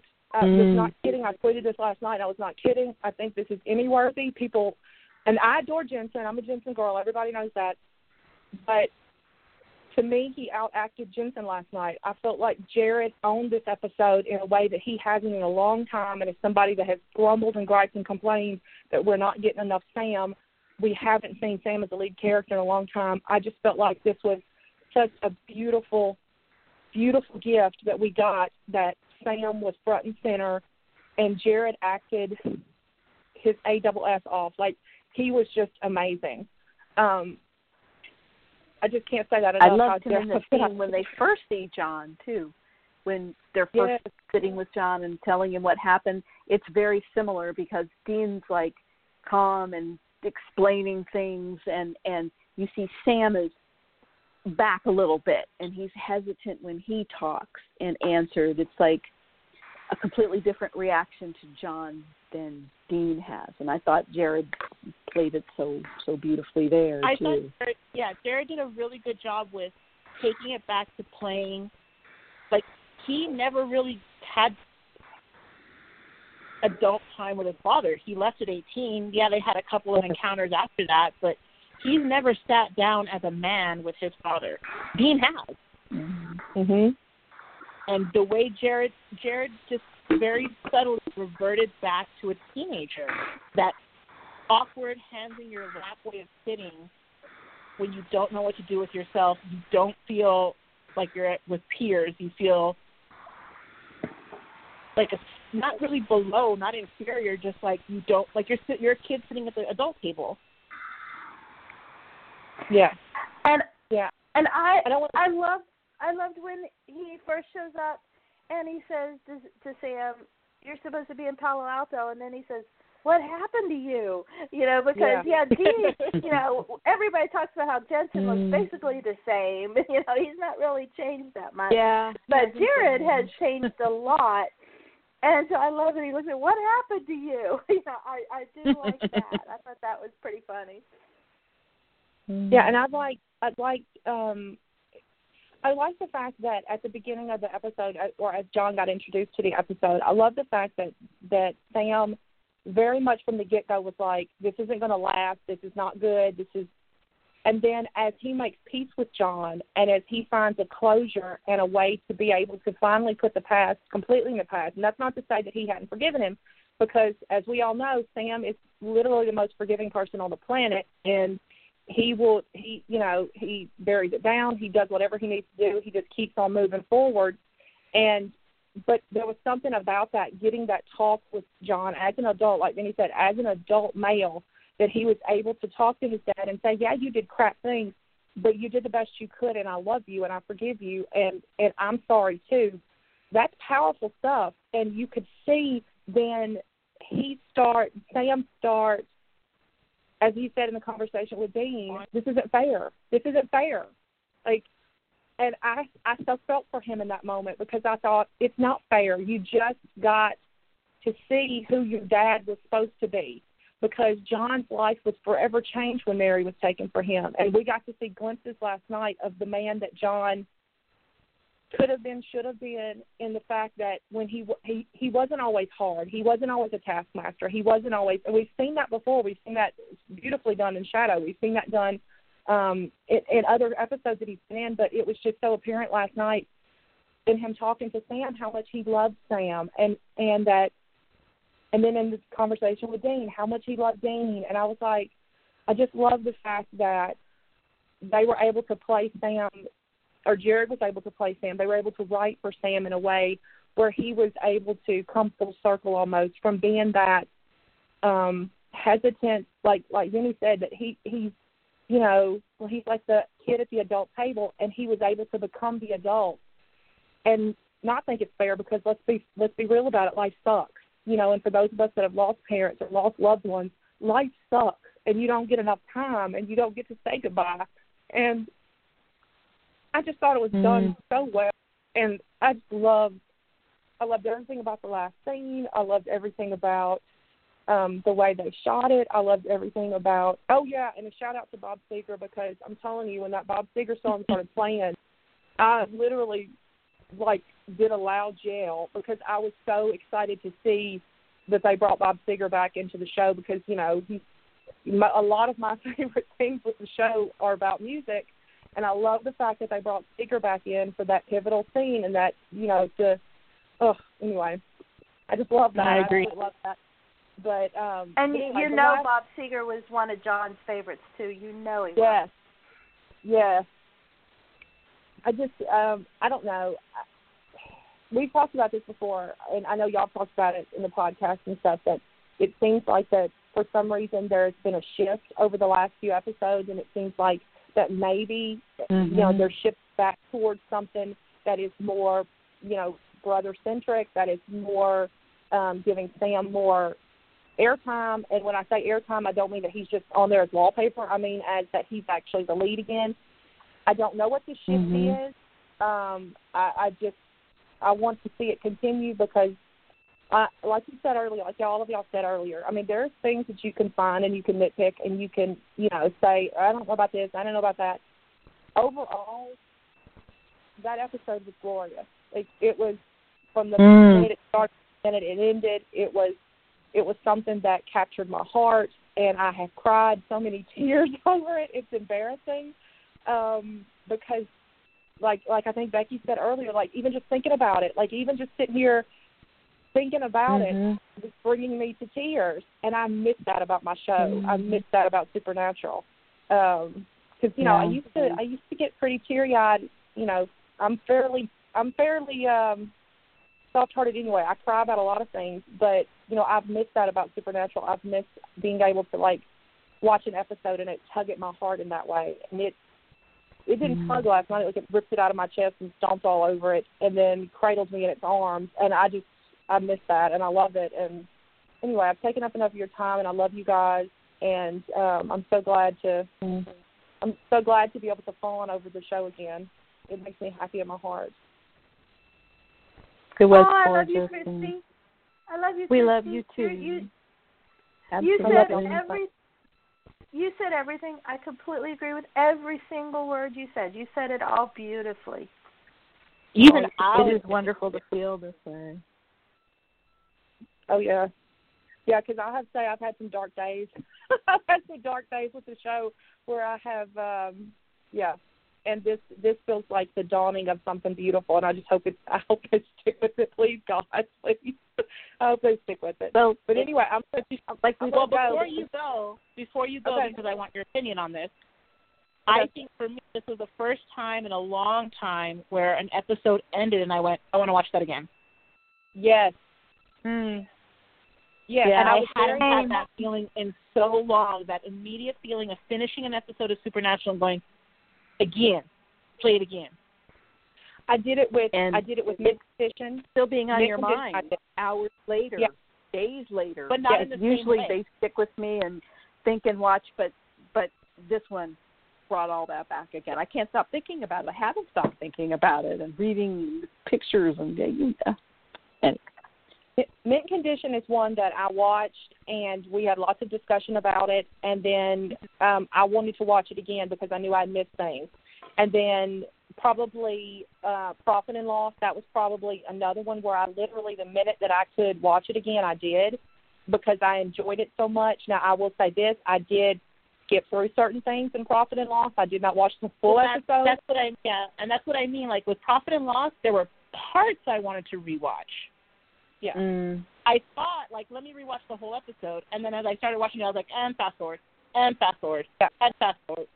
Like I just skipped these huge chunks of it. This is an episode that I don't need to skip. Anything No. I don't need to fast forward. It is. It's just. I won't even say that it flowed because it didn't. But I don't care. There's not anything that didn't work for me. And that's not to say Oh. that it didn't work because there were things that didn't work, but it all worked Yeah. for me. And and I think that's something that Supernatural's always been able to do. Like I always used to tell people, even in the beginning, like you can argue that season one is a little rocky sometimes, or in my opinion, season four is a little rocky. Mm. But it's always been a show that I could tell people these two actors make this show, Mm. And they Always. this was an episode that just highlighted that you can have good to decent writing, you need the actors to bring it, and these four brought it. And I will say, and I, I really do lay that more on Jared and Jensen because they also had to do comedy in this episode. Oh God, yeah. It wasn't just straight. It wasn't just straight, you know, shot through the heart kind of stuff. They also had all the levity in the beginning, Mm. and, And- they I know we haven't even talked good. about Sam as as as a TED Talk giver with his glasses and God bless Kale and Yeah, no. From now on, they are now known as. Sam Talk. We live in a paradox. They are Sam Talk. well, that's I, true. I think I'm one of It's the a few talk. people that didn't that didn't like Sam. Like everybody was like he was. I just didn't like. For Oh, me, I I had such a visceral reaction really to good. It. No, I mean, I mean, people thought like it, he was attractive, supposed to not like and I was like, that's not my Sam. Like I don't Oh, like God, Sam no. with black turtleneck. I'm not a Sam black turtleneck person. Um, I couldn't go with the black turtleneck. I could go with the glasses. You know, I might could even put up with the Mm. kale. I can't deal with the black turtleneck. Like I can't do it. no. Like I, can't, that's a bridge too No, far, Carol. maybe. I mean, you know. mind the turtle. But one thing, Love one thing that. I want to say is that when you were talking earlier about the Beetlejuice poster, um, I couldn't help but notice that beside the Beetlejuice poster was an All Saints Day poster, and I thought that was And- perfect to mint condition. oh, I missed because that. that was that was the David Hellraiser. Decker. Hellraiser Yeah, and is also on the yeah. other marquee. Yeah, yeah, and I thought that was a cool throwback to mint condition uh, with David Yaeger, and I was like, oh, I, I like this. I like the fact that they're, you know, they're actually paying attention to canon. Like this is interesting. This is new. But uh, that's snarky. I shouldn't have said that. That's very snarky of me to say. anyway, and I don't, and I will Well, get you're off the not wrong. I will get off the phone. I promise. But I did want to say something about the scene where they were washing the dishes together. Um, and I do Oh, yeah. um, just what, just what you had to say. This this show, I don't care what other people want to yan about. The show rests on Jared and Jensen. The show rests on the fact that the two of them can wash frickin' dishes and make it into something that is is poignant and and that Mm. I mean they're they were just they're just sitting there washing dishes having a conversation, but it is it is their facial expressions. I mean they they don't have to do anything. Like they're just standing there washing dishes and drying dishes, and yet their faces are saying a million things. I, I can't say how much I love those boys. I love that they've given us 14 years. They're fixing to give us 15 Mm. seasons of this show, and they they I they love still them so make much. me want to watch them wash dishes. I Like love them they could sit on the same couch and read the phone book, and I think I would still enjoy watching that because they could make it work, and I enjoy that. I love them washing dishes. And have it we made all me said think that? How many times have they washed dishes and had conversations like that? You know, this is not the but- first time. But see, here's Yeah. the thing. Here's what I really liked about this, though. This is this is what their life would have been like in theory. In theory, had they had both their parents and grown up normal, they would have been relegated to washing the dishes after every meal together. This was the first time they ever got to wash their family's dishes after dinner. The thing make that all of us have had to do and have taken for granted and even hated. There's nothing I hated more growing up than having to do the dishes. It was Oh, the one too, major too. chore I had, Preach. and I loathed it. And Yep, this was the first too. time they ever got to do it. And like I it. had to do dishes with my brother, and it's not fun. It's not fun to do it with your brother. He would annoy the crap out of me until I would tell him, "Just go away. I'll do them myself." And he knew he could do it. Which was And- what his plan was. exactly, exactly. So doing See, dishes my with your brother is not fun for normal people. No.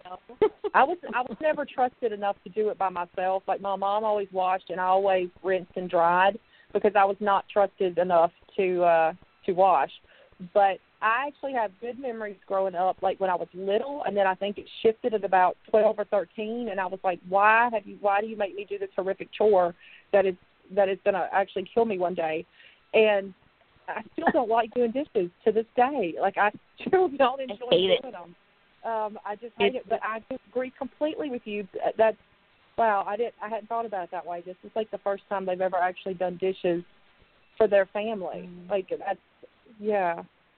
I thought I about it don't because my my knee jerk reaction was ugh dishes because, and this is legitimate. I, as a teenager, could not was not supposed to leave the house on the weekends. I was not allowed to go out. My mother worked on Saturdays, and I was not supposed to go out if the dishes weren't done. And for the most part, I did pretty good. But there were a couple times where I was like, "It's not that. It's not too many dishes. I can get away with this." And I would go out. I would leave. My mother would find out where I was, go, pick me up, bring me home, make me wash the dishes, and then take me back wherever I was. Good for Whoever Lala. friend's house I was at, she would take me back. But she I would love your come and mom get so me. much. Good Oh, for she Lala. would come and get me. And, and it wasn't like, oh, okay, I left a whole sink of dishes. It could be like two plates and a fork. And she was like, uh-uh, get in the car. Mm. So, yeah, you know, having these domestic moments, it is what ties you as the viewer into the show because we don't understand what it's like to fight monsters, like or to die and come back. That's not reality to us. What is reality to us is dealing with a sibling, dealing with a, a mother, a father, dealing with you know your just day to day life of you know, for them, they're picking up magic potions and stuff, but it is really just running an errand. You know, and seeing Dean and them walk in, you know, seeing Dean and Sam walk in and Campbell Brothers, your usual, and the, po- the woman at the post office, you know, the, all the stuff that we do relate to, Yeah, I, and I, seeing them do uh, it.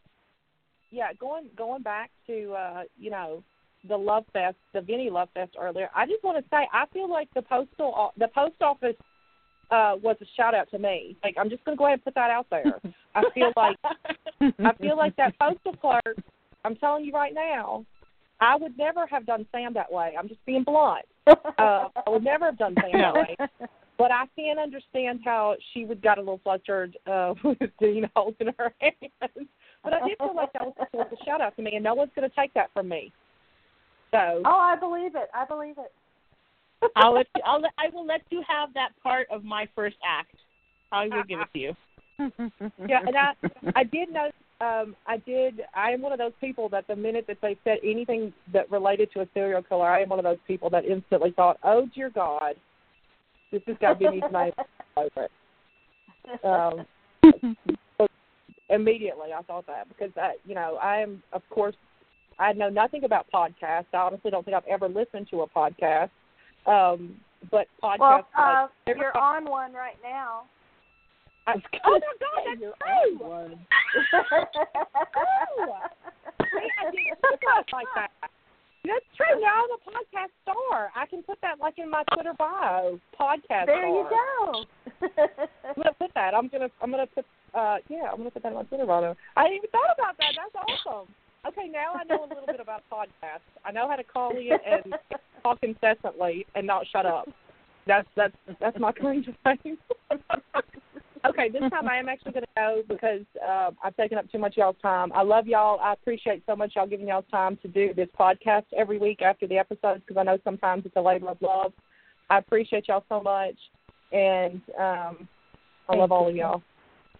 Love and I will you. see Love you, thank you on the Twitter world.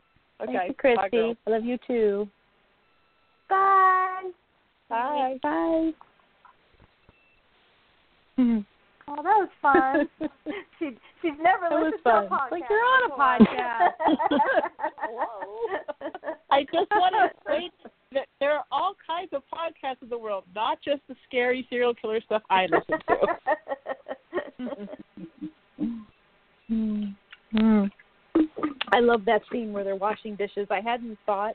It's funny because you thought you thought of what this had never happened before, and I thought of it happening many, many times of just Sam and Dean washing dishes and having conversations either about nothing or a case or I think because in my head, serious things I- and and and I I, think it's, yeah, it's I like it's, I think in my aspects are wonderful. No, I think it- because previously in my head, the way I had a head canon of is we've seen Dean like well we know we haven't really seen we know that Dean cooks. Dean makes burgers, he makes pancakes, and so in my head it was very much a like I cook you clean kind of thing.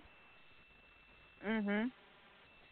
And so I don't know because we've never seen them do it before. I although you're right, I I could see it your way too because they did it with such synchronicity. Like there, it was just you know It's, just very it's so casual. They're not even thing they were thinking about it. you Yeah. know, it was a very was thoughtless thing they were doing. So I could go both ways on mm-hmm. it.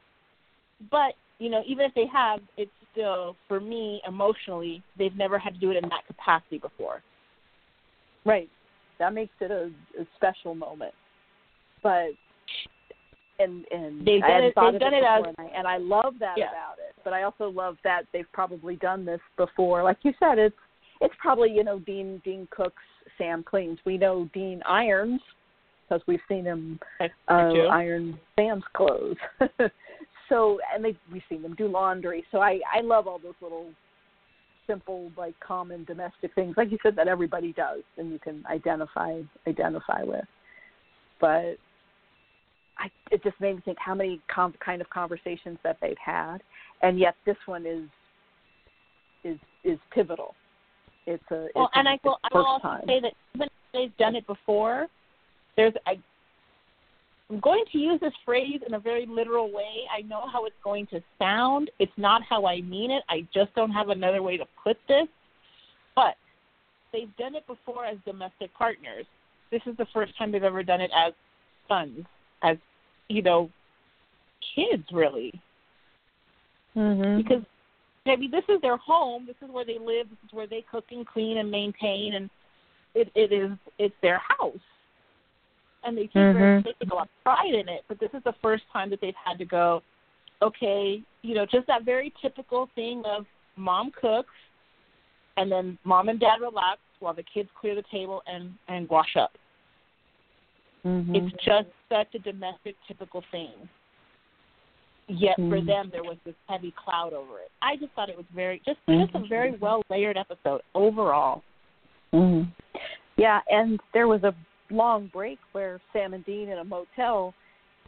They didn't really do dishes together. They might have if they occasionally got a motel room that had a kitchenette, but there was there was a, a break in them washing dishes. But they've been in the bunker for a little while, so they've probably done that before. Maybe it took them back. Maybe they did it when they were kids or on their own, but not necessarily with John. So yeah, this was a this is a very important dishwashing event for them. You know, it's been done before, probably in different ways at different times, with years apart maybe, but, but this was the first time as sons and parents and family.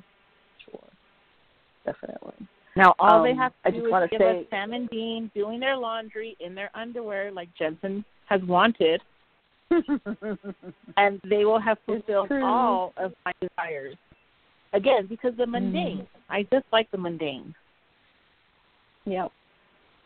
Because nothing about Sam and Dean is mundane usually. I think that's why we enjoy those mundane parts. It was like fun seeing ironing. We saw them in a laundromat once, uh, you know, cooking, whatever. I love stuff like that. Um, I want to say that we've got roughly nine minutes left of live on air. So, any other scenes or subjects we want to cover? um, We've got about nine minutes. We want to have it live. So, No, I think I would just be repeating myself about how much I love this episode. And I Oh, would that's just be okay. crying God, some more. God, it's been so long since. well, that's okay too, because this this episode we haven't been able to do those things in a while. Like, like, you know, I've I've never heard Denny so happy about an episode, and it's it's great.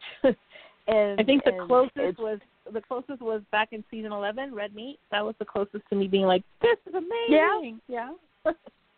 yes, and then and you know and and Becky's so emotional, and you know it made all of us so emotional at different times and different reasons, and sometimes it was the same. And also for me, the the episodes previous to this one, it was actually like a little tiny bit of an arc and some continuity, and things went from episode to episode. Um, and you know what? There's a little tiny moment in this episode with Sam and Dean, and um, ah, it's um, the box, and they get it from uh, the, the the occult pawn shop person, and Sam gets this sort of he gets this little happy, hopeful smile on his face, and he says to Dean, maybe like you know the catalog or whatever will take take your mind off things, and he's just so hopeful about getting Dean through this thing with the box and Michael and Dean, you know, has none of it and he's still grumpy. He doesn't want a catalog and you know, you mean that thing in my head and he brings Sam down. But I just it was just a, another great little acting moment by by Jared. But but again it, it was consistent, you know, for the past we've had what, four I'd say about four episodes in a row that at the very least we had good brother scenes. Like you said, maybe I don't want to rewatch the whole episode, but there were some great scenes, and it was great with Sam and Dean, and more focus was on them. And then this episode was just the culmination of that. Um, we have we have a break. This was the last episode until March seventh, I believe, about a month.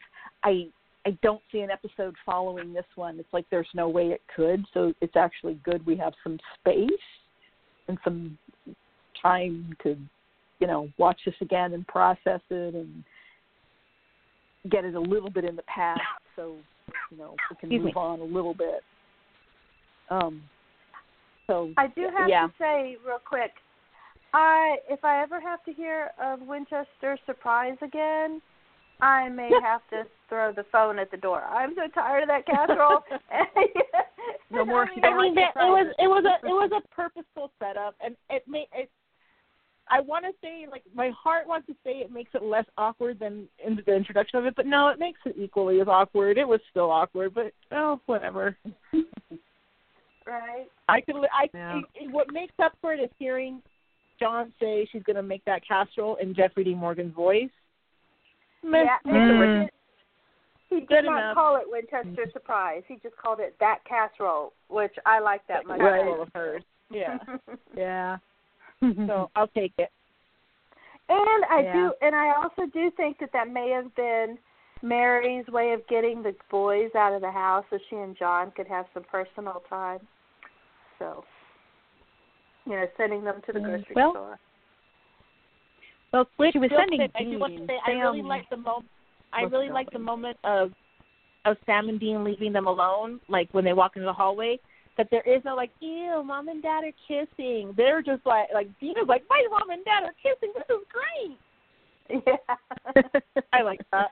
I like that it wasn't overplayed. yeah. and I like I Sam just keep saying to thinking about- wants some company when they go to town because he's had his moment with John. It changed his mind, and and he just wanted Dean maybe to have the same chance and and have that dinner. And I just love him saying, "Want some company?" and the look on Dean's face, like, "You know, I do." I just love that moment. Yeah.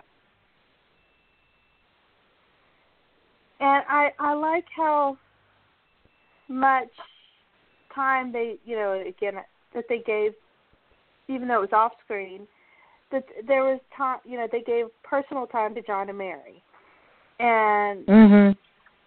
I I love that I love that a lot Mhm.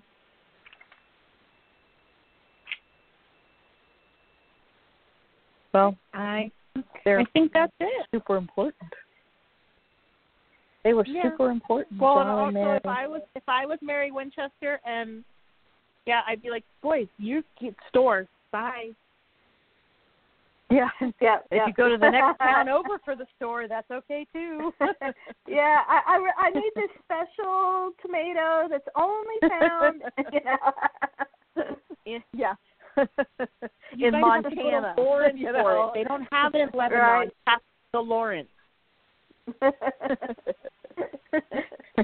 Go. wow.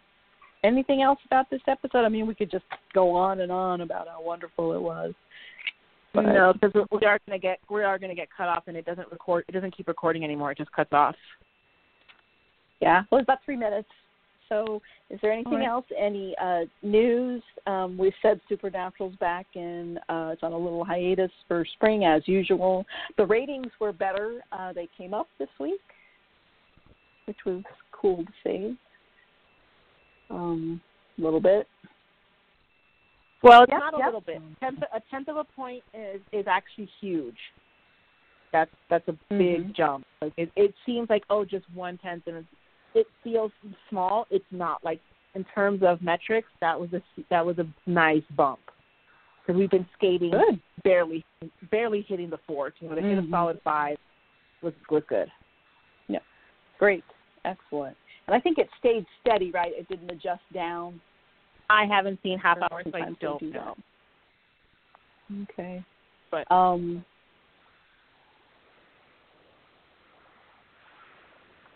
Okay. Right, That's back on us, March seventh. We'll be back in uh, we'll be back in a month. Uh, thanks everybody for listening tonight. Thanks Christy for calling in. That was a lot of fun. and um, that's it, I guess. Thanks for listening, Becky. Thank, thanks Mhm. everybody for tuning in. We'll be back in a month. Actually, no, we Yep. won't. um, the weekend of the next um, episode is the Nashville convention, and Vinny and I will be there. So there That's won't be true. a podcast for the next episode. No. And and and please mm-hmm. don't please don't crash our hotel room to have a live podcast. We will not let you in. Thank you so much. Well, I won't be in Nashville. But we'll miss you. won't be podcasting either. Thanks. We'll miss you. All right. Thanks. One of these days I'll get back to a convention. All right. Well, good night, everybody. Thanks again. Good night. Thanks again for tuning in. Hey, I'm Jared Padalecki, And this is Jensen Ackles. and you're listening to Winchester Radio.